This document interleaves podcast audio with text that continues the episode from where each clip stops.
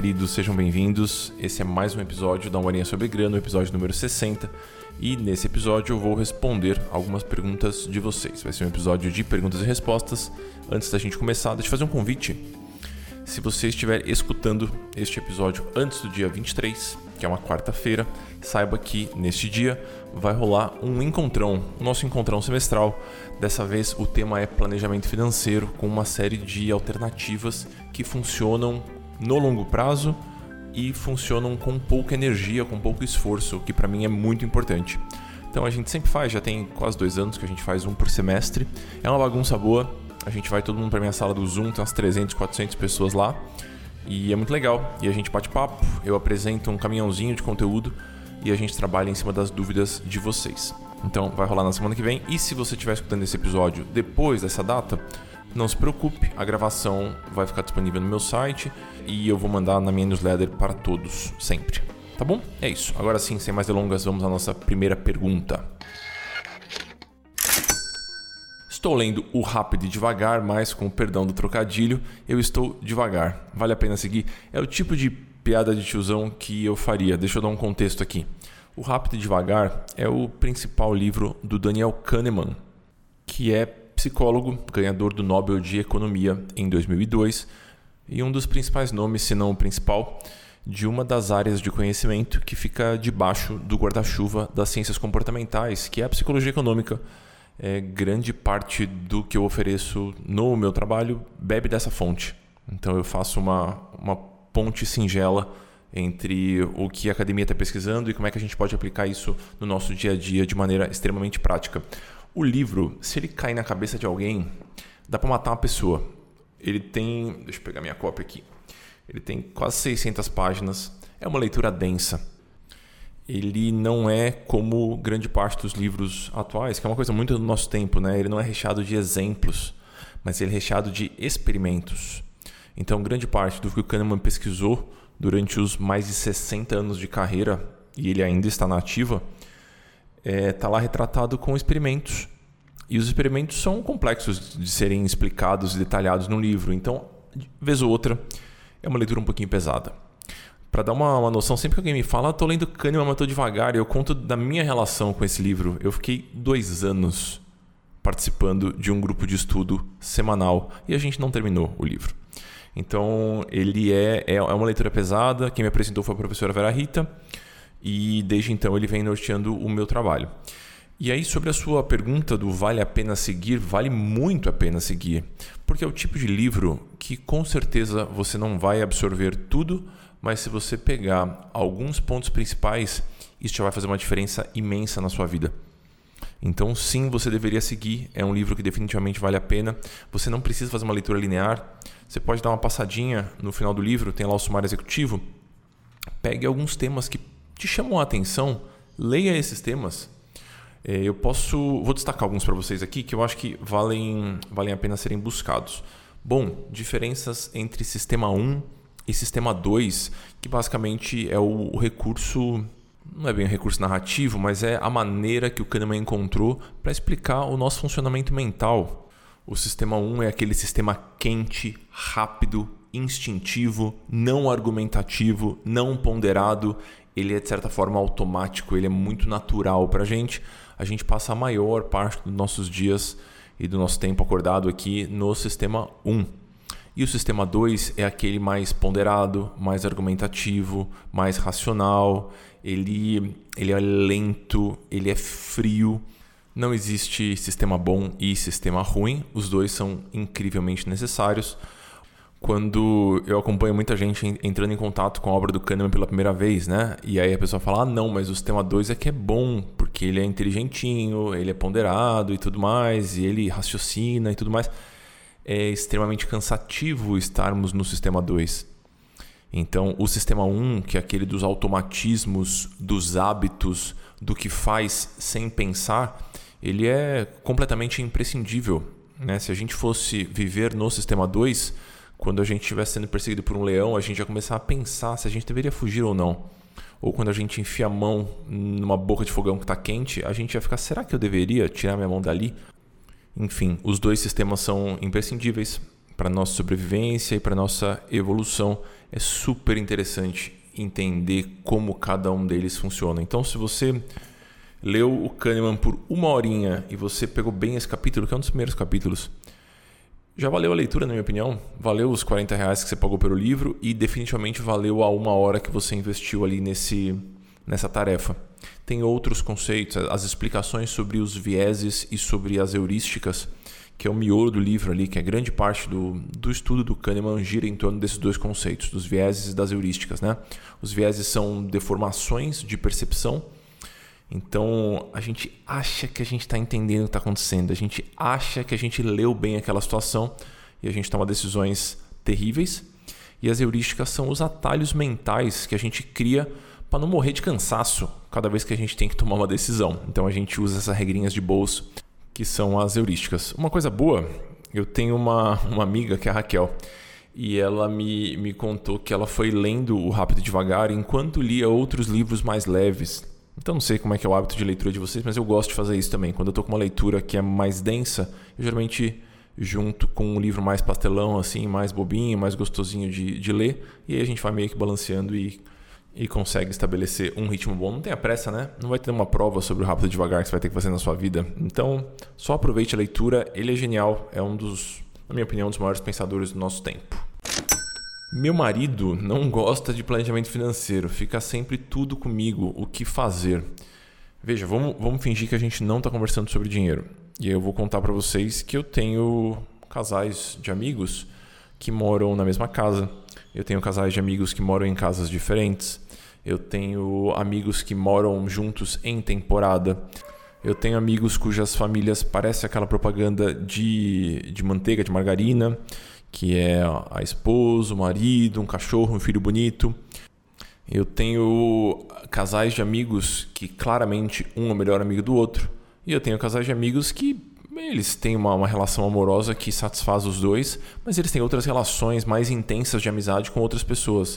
O que eu quero dizer aqui é que as configurações são basicamente infinitas e não existe jeito certo.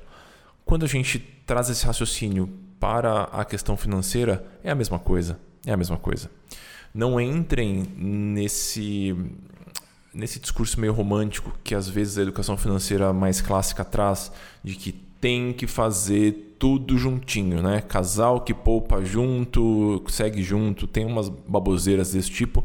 Não existe nenhuma configuração que definitivamente dá certo. Existem alguns arranjos logísticos que tendem a gerar menos problema. Mas isso não quer dizer que eles sejam regras, não quer dizer que você tenha que seguir dessa forma. Se te incomoda o fato de seu marido não participar tanto do planejamento financeiro, eu acho que vale uma conversa. Mas eu gostaria de compartilhar um pouquinho da, da minha experiência, do que eu já aprendi acompanhando casais é, no âmbito financeiro. Né? As pessoas mudam menos do que a gente gostaria que elas mudassem. Esse é um ponto meio duro, mas na minha opinião ele é verdadeiro. As pessoas se adaptam, elas mudam um pontinho ou outro mas essa mudança de 180 graus que a gente adoraria que os nossos companheiros fizessem em alguns pontos da vida, na minha experiência, pelo menos no âmbito financeiro, eles, ela não acontece, essa mudança não acontece. Então, se isso te incomoda visceralmente, né? se o fato de seu marido não participar do planejamento financeiro te incomoda muito, eu acho que vale uma conversa. Uma conversa franca, uma conversa onde você aponta em primeira pessoa né, o, os, os, seus, as suas ponderações do tipo eu me sinto mal quando eu tenho que tomar todas as decisões financeiras da casa porque a vida é de nós dois então eu acho que você deveria participar então menos apontar dedos para o que você considera que são erros na personalidade do outro e mais reconhecer como é que você se sente e trazer isso para o seu companheiro. Uh, se você está num relacionamento que pelo menos na minha visão totalmente leiga nesse assunto é saudável, né, que a outra pessoa te escuta e pondera sobre as suas necessidades, eu acho que isso talvez cause algumas pequenas mudanças de comportamento e a situação passa a ser tolerável por você. Por que, que eu estou sendo meio desanimador nessa minha resposta? Porque algumas pessoas têm uma conexão maior com esse lado mais analítico da vida, né? com, esse, com esse lado um pouquinho mais exatoide da nossa vida, de olhar os recursos disponíveis, tomar decisões a partir daí. E tem pessoas que são mais mais avoadas, mais etéreas, elas ligam menos para isso, elas vão tocando a vida, elas são mais do curto prazo, mais dos prazeres imediatos e menos do planejamento dali para frente. O que eu percebo, e eu gosto sempre de comentar sobre isso porque eu acho isso muito bonito, né? A gente junta dois emaranhados de pensamentos e confusões e hábitos e gostos e desgostos que é um, um, casal, né? Então duas pessoas se juntam ali, cada uma tem as suas aspirações e aí surge uma personalidade do casal. Eu acho isso muito bonito de ver na questão financeira. É como se um fosse o A, o outro fosse o B e o que surge ali não é bem um AB, também não é um A e também não é um B. É uma coisa nova. É uma coisa nova que surge da convivência, das trocas entre essas duas partes. Então, às vezes, você vai conseguir aprender com o seu marido uh, coisas que ultrapassam, em termos de dinheiro, tá? Coisas que ultrapassam o planejamento financeiro mais básico, né? De colocar os números no papel e tudo mais. Você vai aprender, talvez, a, a gozar de determinados momentos, aproveitar certas situações, a respirar um tiquinho mais aliviada, mesmo quando a situação não esteja 100% redondinha do jeito que você gostaria. Não estou dizendo que ele está certo de não participar de nada, não estou dizendo que o seu jeito é o certo, dele é errado e vice-versa. Só estou dizendo que talvez surjam coisas interessantes e bonitas a partir dessa fusão de jeitos de lidar com o dinheiro. É, tem um pouquinho da. Voltando um pouquinho no meu primeiro ponto, né? Da, do romantismo da educação financeira. Ah, os dois têm que participar, tem que ter conta conjunta e tudo mais. Eu cruzo direto, assim, com muita frequência mesmo, com casais em que um, uma das partes capitaneia toda a questão financeira. E desde que seja um ponto aceito pelos dois, isso pode funcionar muito bem. Ah, Muri, mas uma parte não vai nem saber o que está acontecendo. Não é por aí, né? Mas uma parte vai ser meio que a, a responsável por não deixar os pratos caírem e a outra parte vai fazer participações especiais nessa brincadeira. É um arranjo possível, pessoal. Talvez em outras áreas da vida o seu marido vá assumir certo protagonismo e nessa área vai ser você que vai gerenciar essas contas. E eu digo isso porque eu já acompanhei muitos casais que tentam forçar um ao outro a assumir certas tarefas e isso vira um, um fardo, né? Porque se para você que gosta de planejamento financeiro, o planejamento financeiro custa 20 pontinhos de preocupação intelectual e emocional, para quem detesta esse assunto, talvez custe 100. Então você pode dizer assim: ah, não, mas meu marido não vai morrer se ele tiver que fazer um planejamento financeiro para ele talvez seja um fardo imenso. Então vale olhar para essa situação com muito carinho, porque vocês estão optando por dividir a vida, pelo que eu entendi aqui na pergunta, né? A pergunta breve, pessoal, veio na caixinha do Instagram, então não sei maiores detalhes, mas trazendo um pouquinho para o que eu acompanho dos clientes e dos alunos, é, você tá, optou por dividir a vida com essa pessoa e aí você comprou o pacote inteiro, amigo. Não tem amiga no caso aqui, não tem você não consegue pegar só um pedacinho. Você abre a caixa de bombom e pega só o sonho de valsa. Isso não, não acontece aqui. Então você está com todos os bombons da sua caixa aí. Alguns são muito legais e outros são aqueles meio ruins mesmo. Um último pontinho aqui sobre a logística, sobre a parte mais prática, né? Eu gosto sempre de trazer essa, essa possibilidade porque ela passa batido por muitas pessoas e, na minha opinião, ela é a que dá menos dor de cabeça. A logística que eu sugiro para a maior parte dos casais é a seguinte: tenham uma conta conjunta. Né? Tenham uma conta conjunta e mantenham as contas individuais de vocês. Todo mês, na verdade, todo mês não, acordem previamente quais são as despesas que vão ser desembolsadas através da conta conjunta. E aí, todo mês, agora sim, todo mês, transfiram para essa conta conjunta o montante que faz sentido na configuração de vocês. Então vamos supor que a gente escolheu dividir aluguel, condomínio, internet e água e que a soma dessas contas dá 3 mil reais, por exemplo. E aí tô eu e a Gabriela lá, minha companheira, e a gente vai alimentar essa conta conjunta, supondo que ela ganha mais do que eu. Então ela vai colocar dois mil reais, eu vou colocar mil. Ou é um casal que faz questão de dividir tudo 50-50. Eu coloco 1.500, ela coloca 1.500. Então existem muitos arranjos possíveis. Esse arranjo de manter a conta conjunta e manter as contas individuais, eu acho que ele representa uma, um relacionamento saudável, na minha opinião. Que a gente mantém as nossas individualidades e a gente tem um espaço onde os sonhos são conjuntos e as responsabilidades são conjuntas também. Gosto bastante dessa logística, porém conheço casais que usam só conta conjunta, só contas individuais e vivem bem.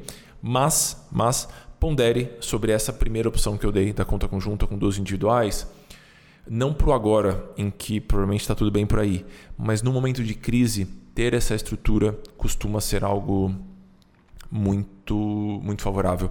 Então, isso aqui reduz um pouquinho a quantidade de discussões é, que talvez pudessem ser evitadas com uma configuração inicial melhor. Quero começar a investir, mas não sobra quase nada.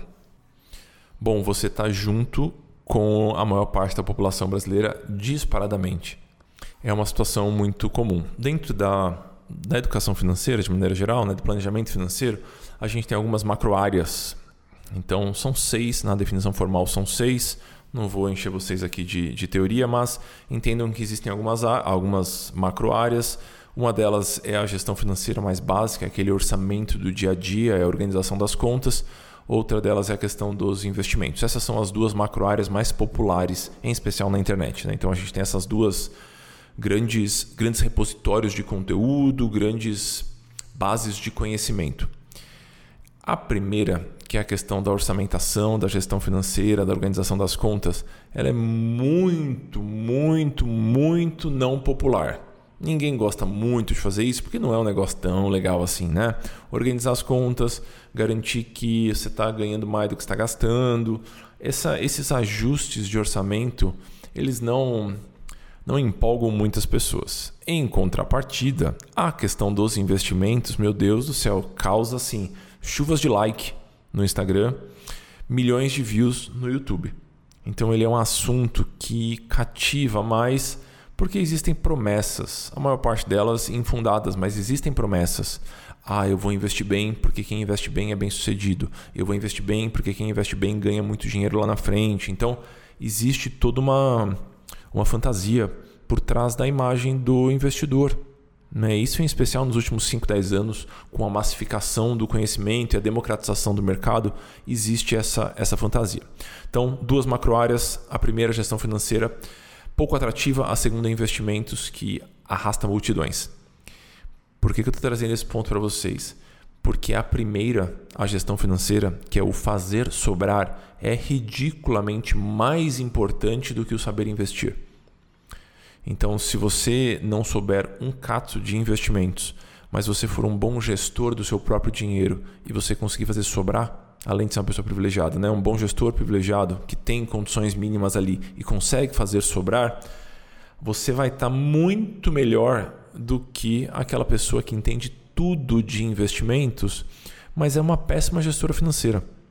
Então ela sabe aonde investir, mas não sobra dinheiro. Ou então a pessoa que sabe investir consegue fazer sobrar 50 reais. A pessoa que não sabe investir consegue fazer sobrar 100 reais. Essa segunda pessoa vai ter muito mais dinheiro no longo prazo, mas muito mais dinheiro. O investimento ele não faz milagre, né? Então ele simplesmente acelera um pouco esse processo de formação de, de capital, de patrimônio, né, de reserva financeira. Então, se eu puder dar um, um conselho para a pessoa que perguntou é dedique-se em primeiro lugar à gestão financeira, à organização financeira das suas contas, da sua casa, da sua vida e tente fazer sobrar um tiquinho mais um tiquinho mais e opte por opções de investimento mais básicas que não vão dar dor de cabeça. Você não precisa varar madrugada estudando qual que é o melhor fundo de ações da atualidade ou, ou qual é o próximo ativo que vai estourar e valorizar 10 vezes. O que você deveria fazer é dedicar esse tempo que provavelmente os seus colegas de faculdade, os seus colegas do trabalho estão dedicando a estudar investimentos e investir na sua carreira, na sua capacidade de gerar dinheiro isso é a parte mais importante. É isso que vai fazer a diferença. Amuri, você fala isso, mas você tem um programa de acompanhamento que metade é investimentos. Sim, eu sei, pessoal. É importante, é interessante, é muito legal. Eu adoro o tema. Eu estou gravando aqui no meu escritório e atrás de mim tem trocentos livros de investimentos também. É um tema maravilhoso, ele é importante, mas, mas a gente tem que ponderar um pouquinho aonde que a gente vai colocar a nossa energia, aonde que a gente vai colocar nosso tempo. E nesse cenário que o colega trouxe aqui na pergunta, faz muito mais sentido se capacitar para ganhar mais e organizar melhor o que está ganhando. Muito mais do que investir aqui ou investir ali. Então, minha sugestão é investe um tiquinho de tempo na gestão financeira e no aumento da sua capacidade de gerar renda. Se eu pudesse fazer só uma coisa faço o quê? Eu achei essa pergunta muito boa. Veio no Instagram também. Então vamos fazer um exercício aqui. A gente pode pegar tudo que está no Dinheiro Sem Medo, tudo que está no Finanças para Autônomos, são os meus dois livros. Aí a gente vai pegar tudo que já foi abordado nos 60 episódios desse podcast e todas as perguntas e respostas que eu já respondi nos últimos trocentos anos de Instagram, onde eu abro caixinha de respostas quase que semanalmente. E a gente pega todas as respostas que eu já dei para todos os alunos nos últimos 80 plantões que eu já dei nos últimos quatro anos, né? E a gente vai tentar pensar daqui se eu tiver que dar um conselho só, nesse emaranhado de conhecimento que tem aqui, eu posso dar um conselho só e tem que ser o melhor conselho, porque a pessoa só vai seguir esse conselho. Qual conselho eu daria, né? O que, que essa pessoa poderia fazer dentre todas essas possibilidades?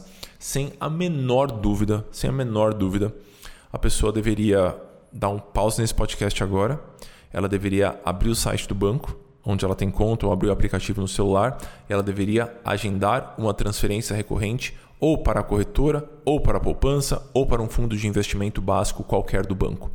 E ela deveria fazer esse agendamento ser recorrente e ser automático, obviamente. Então, no final da história, vamos ter algo do tipo: todo dia 30 vão sair 100 reais da minha conta corrente e vão para essa conta na corretora, ou para essa poupança, ou para esse fundo de investimento básico.